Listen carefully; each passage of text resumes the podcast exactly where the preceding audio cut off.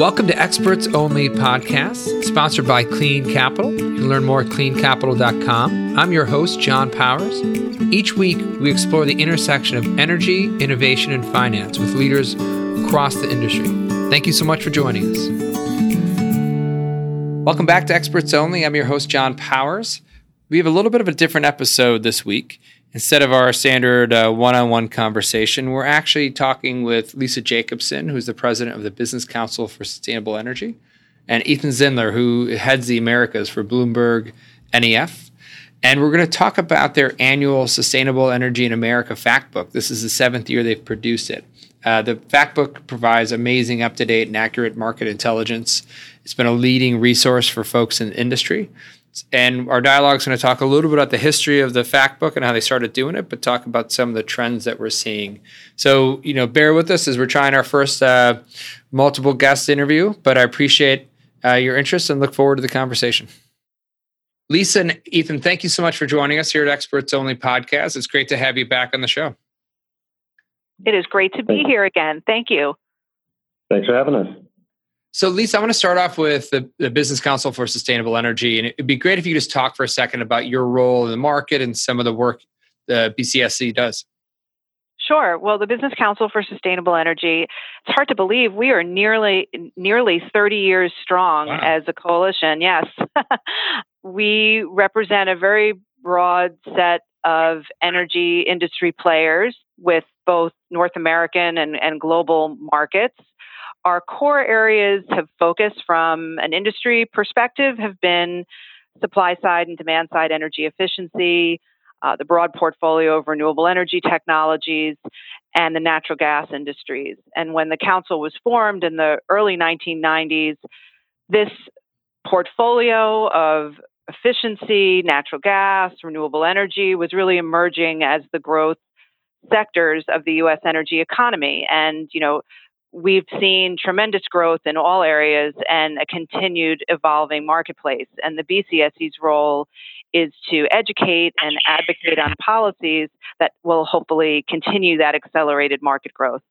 Thanks. And Ethan, you know, most folks are familiar with the with Bloomberg New Energy Finance. If you follow a lot of uh, folks in the industry's Twitter accounts are constantly putting out uh, the great data that you guys are working on. But you lead the Americas for for B N E F. Can you talk a little bit about the role of B N E F? And it, there's a, pre, a great episode in an earlier podcast that you know you mentioned something I quote all the time, that you've been around and seen the industry mature from folks walking around the, uh, with ponytails to people in business suits.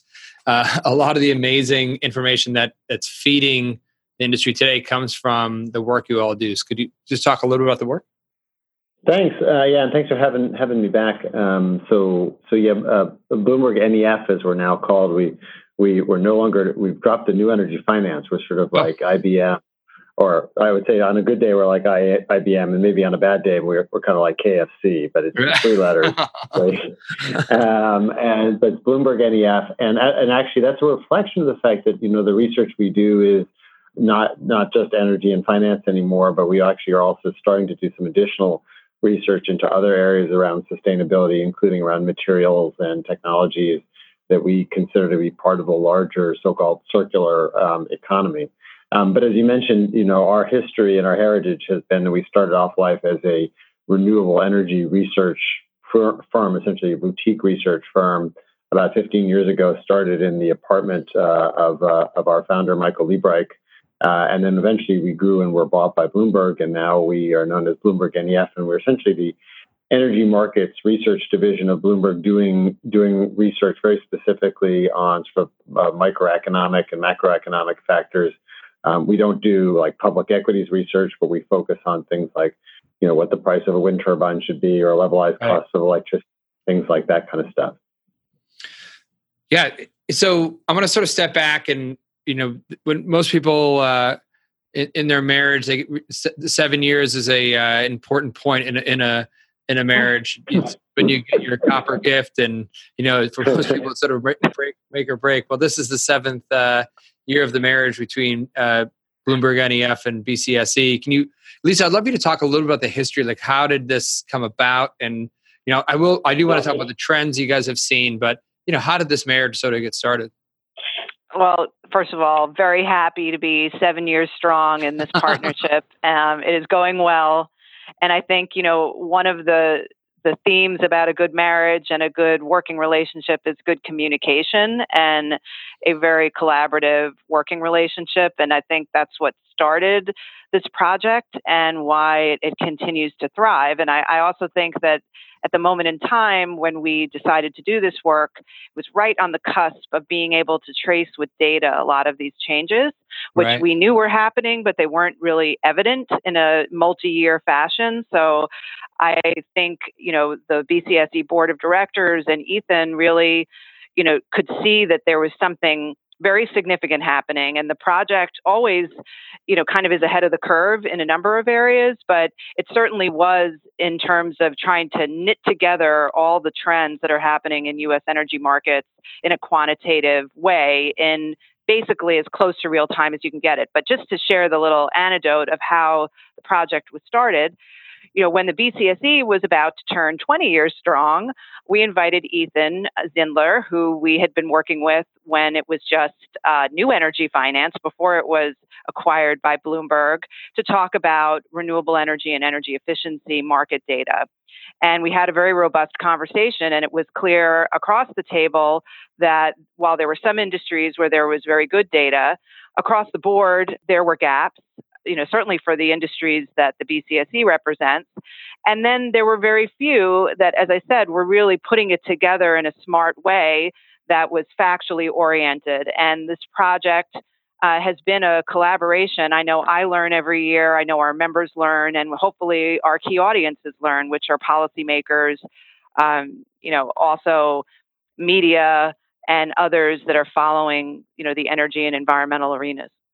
So, Ethan, when you guys started this seven years ago, you really did establish almost like a baseline of where, you know, folks can start to measure the, the industry from. And, you know, what, before we get into sort of the two thousand nineteen report, you know, what trends have you seen over the last seven years as, as the data becomes better and more defined? And obviously the, the, the market has matured and, you know, uh, sustainable energy is no longer an alternative energy. You know, it's a mainstream energy. So what, what are the trends that you've seen over the last seven years?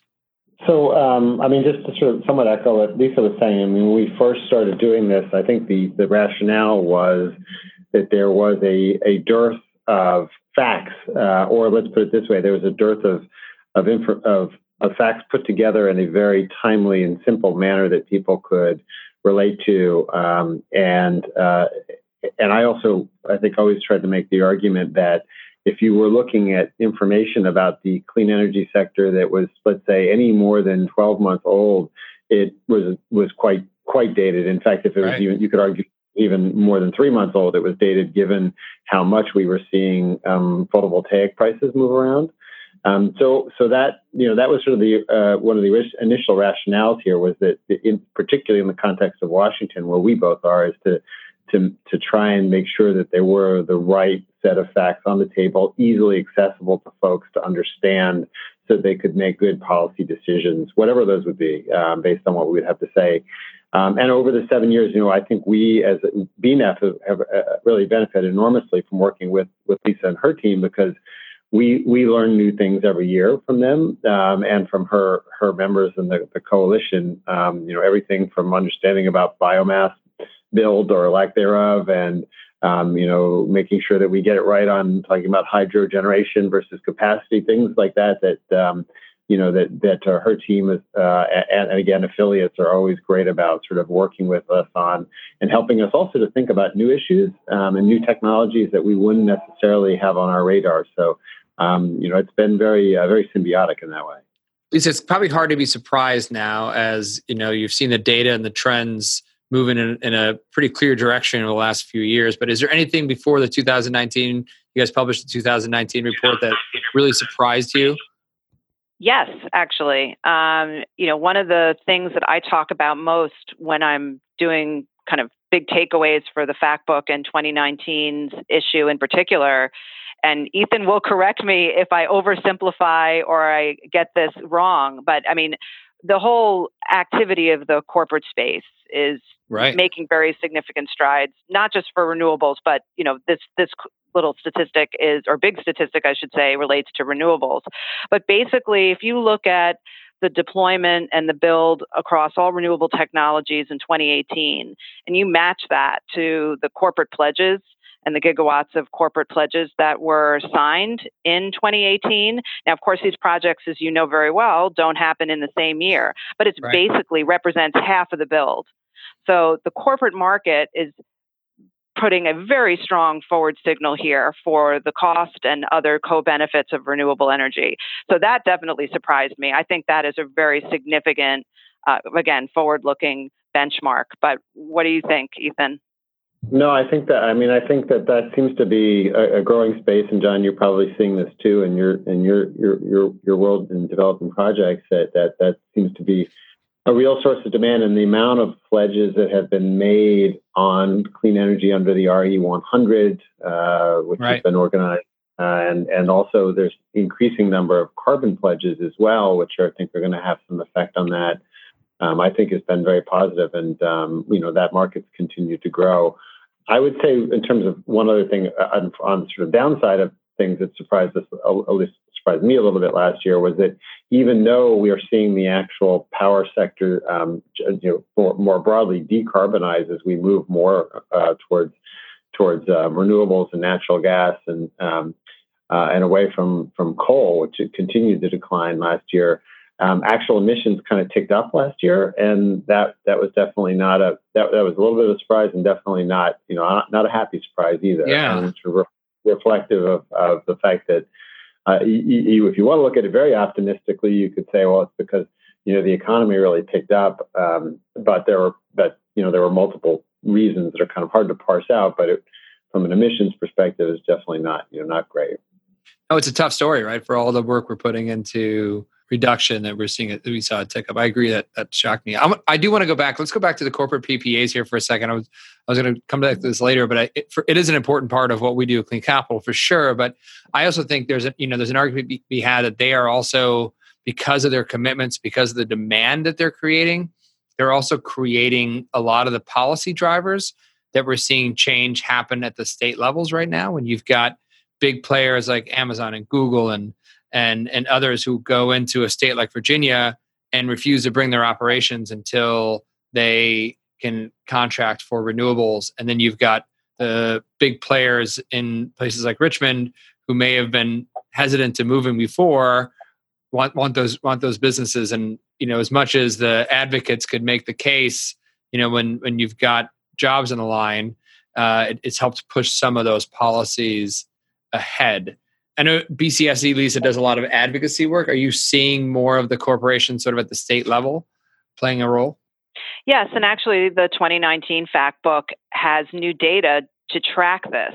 So we have a chart where we have a map of, you know, all states that have some type of window in, some kind right. of green tariff, all different shapes and forms. And it notes appropriately that some of them work quite well and others, you know, may still need some improvements. But, you know, that map wouldn't have existed five, six years ago, and it wouldn't have existed without these large um, corporate players discussing what they need in terms of their energy management and energy choices and pushing through some very challenging marketplaces. And, you know, I think as I look forward, you know, having fifty different ways to procure clean energy is is not going to be the most efficient. So right. how do we learn and evolve as time goes by? I'm not suggesting there needs to be like a federal, one federal way. I think all of these things really do need to have local benefits. And so they might need to be adjusted to work in that environment. But what we are seeing, I think, is a sea change, especially in states where there's been more resistance in the past uh, to seeing that they, this is something they need to address and at least try to to meet halfway, you know, the the corporates or others that are asking for more clean energy. So uh, it's a little messy right now. Uh, it may need, you know, a good number of years to sort itself out, but definitely more states are open to it. And the fact that, you know, the corporate community in partnership with with other stakeholders are finally being able to make some headway in, in places that have been challenging is is really important. And I would also say the cities, it's not just at the state level. A lot of times these breakthroughs are happening in large cities, which then can be a driver for right. things at the state level, or they just remain at the city level, but it, it's still a significant population. Yeah, I find it interesting when you've got, uh, you know, a lot of the big corporations have the capacity to sort of follow all these policy moves. What the Factbook does well, and I think what B C S D does well, is provide uh, an insight for those that that want to uh, better understand the, the constantly shifting right now policy game at the state level. I mean, you've got states like New York, where where I sit, where they just had a massive new piece of climate legislation move forward. You've got what's happening today in Oregon, when literally you've got the governor trying to chase down the Senate Uh, with police officers to bring them in back the vote. It's hard to track all the changes that are happening right now in the yep. space. The, the Factbook does a good job of you know, helping introduce people to those those options. Yeah, I think, I mean, we'll we'll certainly have for, uh, not to get ahead of us, and assuming we do this again, but I think we are going to, you know, we'll have a lot of policy updates, I think, into, into this next year, and more states that we can sort of fill in um, as having, you know, supportive long-term R P Ss. In fact, the number of states just with one hundred percent um, clean energy goals is now, you know, covers a decent chunk of the map, actually. Absolutely. So, Ethan, I want to step out of the U S for a second. And t- you know, across the, some of the, the data and the, the reports show that across the world, wind and solar now present the least expensive options for, for adding new power generation. I mean, I think if you went back even five years, people weren't sure this was ever going to happen. Can you talk a little bit about this development, and you know, what does this mean for, for business leaders, for investors, and for policymakers? Well, I mean, I, I hope at the at the very least it stops the conversation around, oh, we can't afford this, right? Um, it, oh, it's too expensive. I think um, you know, it, it's funny, in fact, how quickly the conversation can switch. If you look closely at power markets, the the real threat isn't that these technologies are too expensive. It's that they're too cheap, and that they're going to drive um, down wholesale power prices for other existing players. And so I think that's the new sort of fear of incumbents. Um, right. But it is ironic that after for years, you know, some of those same folks saying, oh, we can't afford to do this, now we hear complaints about, you know, how, how they're feeling threatened by these technologies. So, um, you know, I think things have definitely changed very quickly. Um, and I think when you, you do, you know, these technologies do have a meaningful impact on market prices. Uh, once they reach some kind of real levels of penetration, as we're certainly seeing in California and in Texas and in other places as well. So uh, it's a really interesting time, because you know, it's not like uh, it's not like renewables are, you know, as I've said many times, there's nothing alternative about this. Uh, and now, as you enter the mainstream, that you start to encounter the larger dynamics of the power markets overall and affect them uh, in really interesting ways. Ethan, can you talk a little bit about, too, you know, moving outside of just, I think a lot of folks in culturally just assume wind and solar, right? When they talk about renewals, there's other things like like biogas and biomass and waste to energy that's moving. But the report also really highlights an interesting continued growth in the natural gas industry, uh, which is now mm-hmm. the number one source of power in the U S. Um, what did yeah. you guys see in sort of total investment and, and the growth in that space? Well, I mean, it, you know, natural gas is uh, it, it is a rather incredible story. And if you look at the the amount of gas that the U S is producing, that's been surging um, in record years that we've been seeing for production and for consumption of, of gas uh, in the last several years. And uh, actually, we're just about to put out a report um, tomorrow uh, talking about how we think Permian um, gas from the Permian, again, that there's an enormous amount of it. Additional capacity um, to come uh, next year. Right. Uh, and if about half the generation that was added last year, about half of the uh, forty gigawatts last year was was gas, uh, and uh, and was one of the biggest years for for build for gas uh, since about two thousand four or so. So, uh, I mean, look, the the, uh, the the this shows no sign of abating, and um, in terms of cheap gas prices down in the two to three dollar range, really for, for, for quite some time. Uh, it will be interesting to see if other countries can sort of achieve their own natural gas uh, miracle. Um, you know, obviously, getting this gas to other places has costs, uh, right. and it's necessarily clear that everybody else is going to see that kind of uh, evolution. And in terms of our term long-term forecast, which we actually put out last week. Um, you know, we're, we're quite bullish about gas's role in the U S power sector longer term, much less bullish about its role in the power sectors of other countries around the world. Thank you, Ethan. Lisa, for the, the you know, the fact book is just that. It's a lot of phenomenal fact and data. Being in Washington, D C, where oftentimes uh, facts don't always matter, uh, you guys are walking into conversations with a lot of evidence and a lot of meat behind your arguments when you talk about the growth of, you know, the clean energy jobs and energy efficiency jobs of are over three million people now, you know, the growth of uh, the investment, the growth of impact that it's having. You know, what do you find as the arguments that are most effective when you're trying to make the case in Washington? Well, I think you need to have the facts, because at a big picture, macro level, there are still questions of, is this affordable? Is this right. reliable? Can I deploy when it needs to be? And, you know, I think you have to lay out the broad macro picture. But what really matters to policymakers is the local connection. And just having one or two employers come in and put a face that's real for a community, that's what's going to open up more opportunities. Now, even if you, you know, can open up their an individual's mind to thinking about this as being a valuable economic contributor or energy contributor in their community, it doesn't mean they're going to have the same point of view on what mechanisms we should use going forward. So, but I, I have seen in the last couple of years very dramatic changes in the way uh, people approach this information. And again, if you can pair it with a local business, um, you know, th- that's going to be extremely compelling. I would just add that the, the good news for us in the here in the, the fax provision business is that the demand for our product never goes down. Uh, they, right. we, launched, we launched this seven years ago, and I think Lisa and I both felt like there was a lot of sort of misinformation out there, lack of information. I would argue sometimes even disinformation. Um, and then, um, you know, here we are in the Trump era.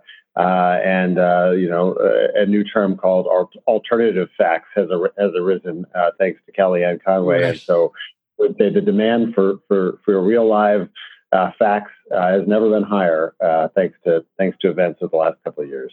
Yeah, and if I can just give you a, an example of that this year. So the B C S E, in large part because of the Factbook project that we did with Bloomberg, uh, was invited to speak, uh, be a witness at the first hearing of the full Senate Energy and Natural Resources Committee dealing with climate change in the power sector.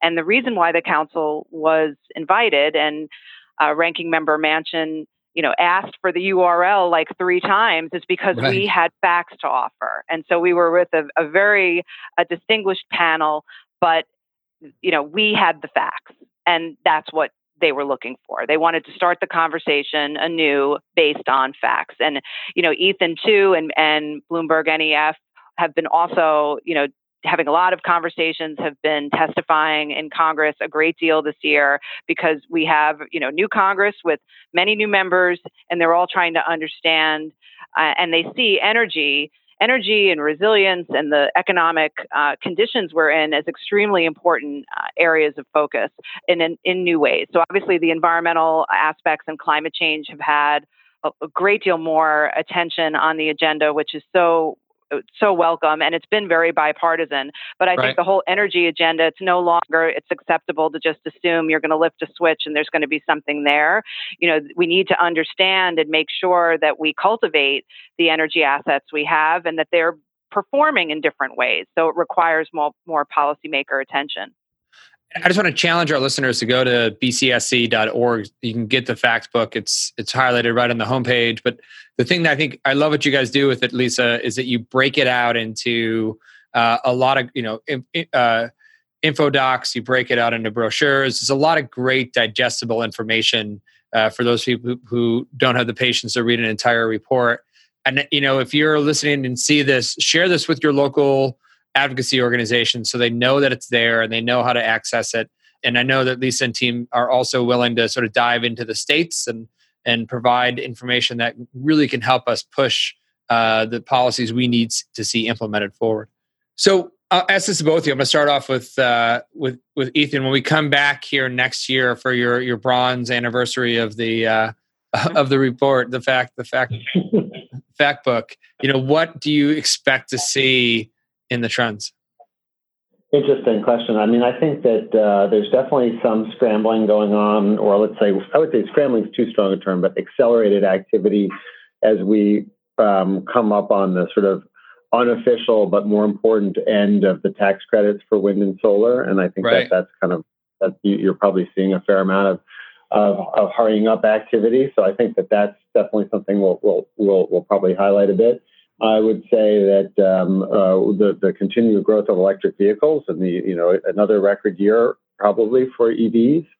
Uh, I'm what I don't have a prediction on, and I'm very curious to see is what we're going to look like on um, on electricity consumption and emissions, because I think, first of all, what's going on exactly with the U S economy is very much in question at the moment. And then second, uh, I, I know that the weather has been very hot in some parts of the country, but, you know, as Lisa and I were saying before we joined the podcast, it's been a very lovely um, June here in Washington, and, and right. sort of, I would say, really cool in some places on the East Coast. So um, what that's meant exactly for emissions, I, I don't know. I, we don't, you know, we, we don't frankly track it month to month. So uh, I think that's a big sort of question mark. And last year's number on emissions, you know, like I said, that was my surprise. So I, I hope to be surprised in a pleasant way with them going down this year.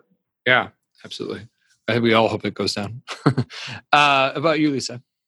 Oh, I actually, that was what I was going to say. I think that was the biggest concern with the data that came out in twenty nineteen was, and trying to, to unpack it. And, you know, one year is very hard to really make any conclusions. I commend B N E F for really being first out of the gate to make an attempt at looking at what was going on in buildings in terms of heating and cooling and, you know, kind of high heating days, high cooling days, which, you know, when you need more, um, power or energy to warm your home in the winter, when there's extreme cold days, or when you need more air conditioning when it's very, very warm. And thinking about that in the context of what we were seeing in the emissions trends, in addition to, you know, kind of what does it mean um, if our industrial activity increases? And does that mean that, you know, we no longer are decoupled, our, decoupled our um, productivity with uh, emissions? You know, so we had a very long term. We go back twenty-five years. We have a very strong trend on energy productivity, but there right. was a deviation last year. And, you know, these are, I think we, you know, good news compounds good news, right?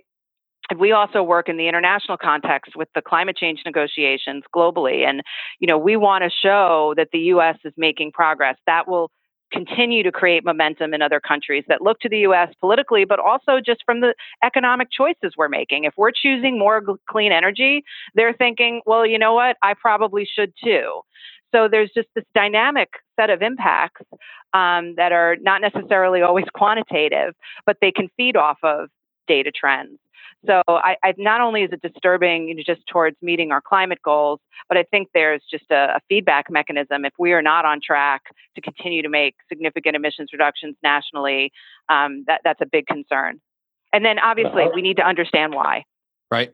Right. If I could, if I could add one other thing, I mean, I would yeah. say that um, yeah. on a positive note to, to what we were talking about earlier, um, and I don't know exactly how one would specifically quantify this, but this is, I would say, it's probably shaping up to be the best year ever in terms of um, state-level policymaking in support of clean energy. I mean, we're halfway through, yeah, and those one hundred percent goals that we've been seeing and the efforts, um, you know, the, the last year's election, there was a great deal of publicity around, you know, the Democrats taking control of um, the House of, U S House of Representatives, but But I think arguably the far more meaningful change was the changes that we saw at the state legislative le- uh, level Uh, and the governorships, because those are really manifesting themselves in, in a great deal of, of change. And so, again, I don't know how you measure it specifically, but, you know, by the time this year's over, sounds like we'll have half a dozen states or more with one hundred percent clean energy goals, uh, and a lot of states. And who knows what's going to happen in Virginia in the elections this fall. So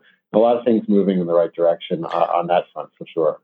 Yeah, I've, I've been actually arguing that we're at a sort of unique climate moment where the national perception is is is there, and, and the local folks that are witnessing it firsthand are are really starting to act. And, you know, hopefully we can get Washington uh, Washington caught back up here uh, in, in the future. I, I, I do want to ask. I usually have a pretty standard final question, but I'm going to I'm going to tweak it this time, Ethan, because the World Cup's going on. I know you've covered a couple of them as a reporter. Any any estimates who's going to pull it off this year?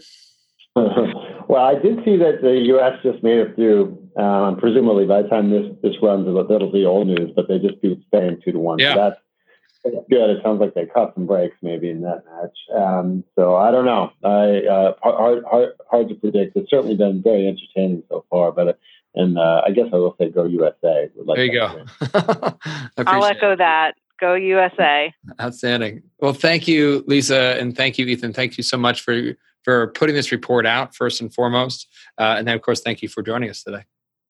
Yeah, thanks for the opportunity, John. It's a pleasure. And Ethan, thank you so much for doing this together.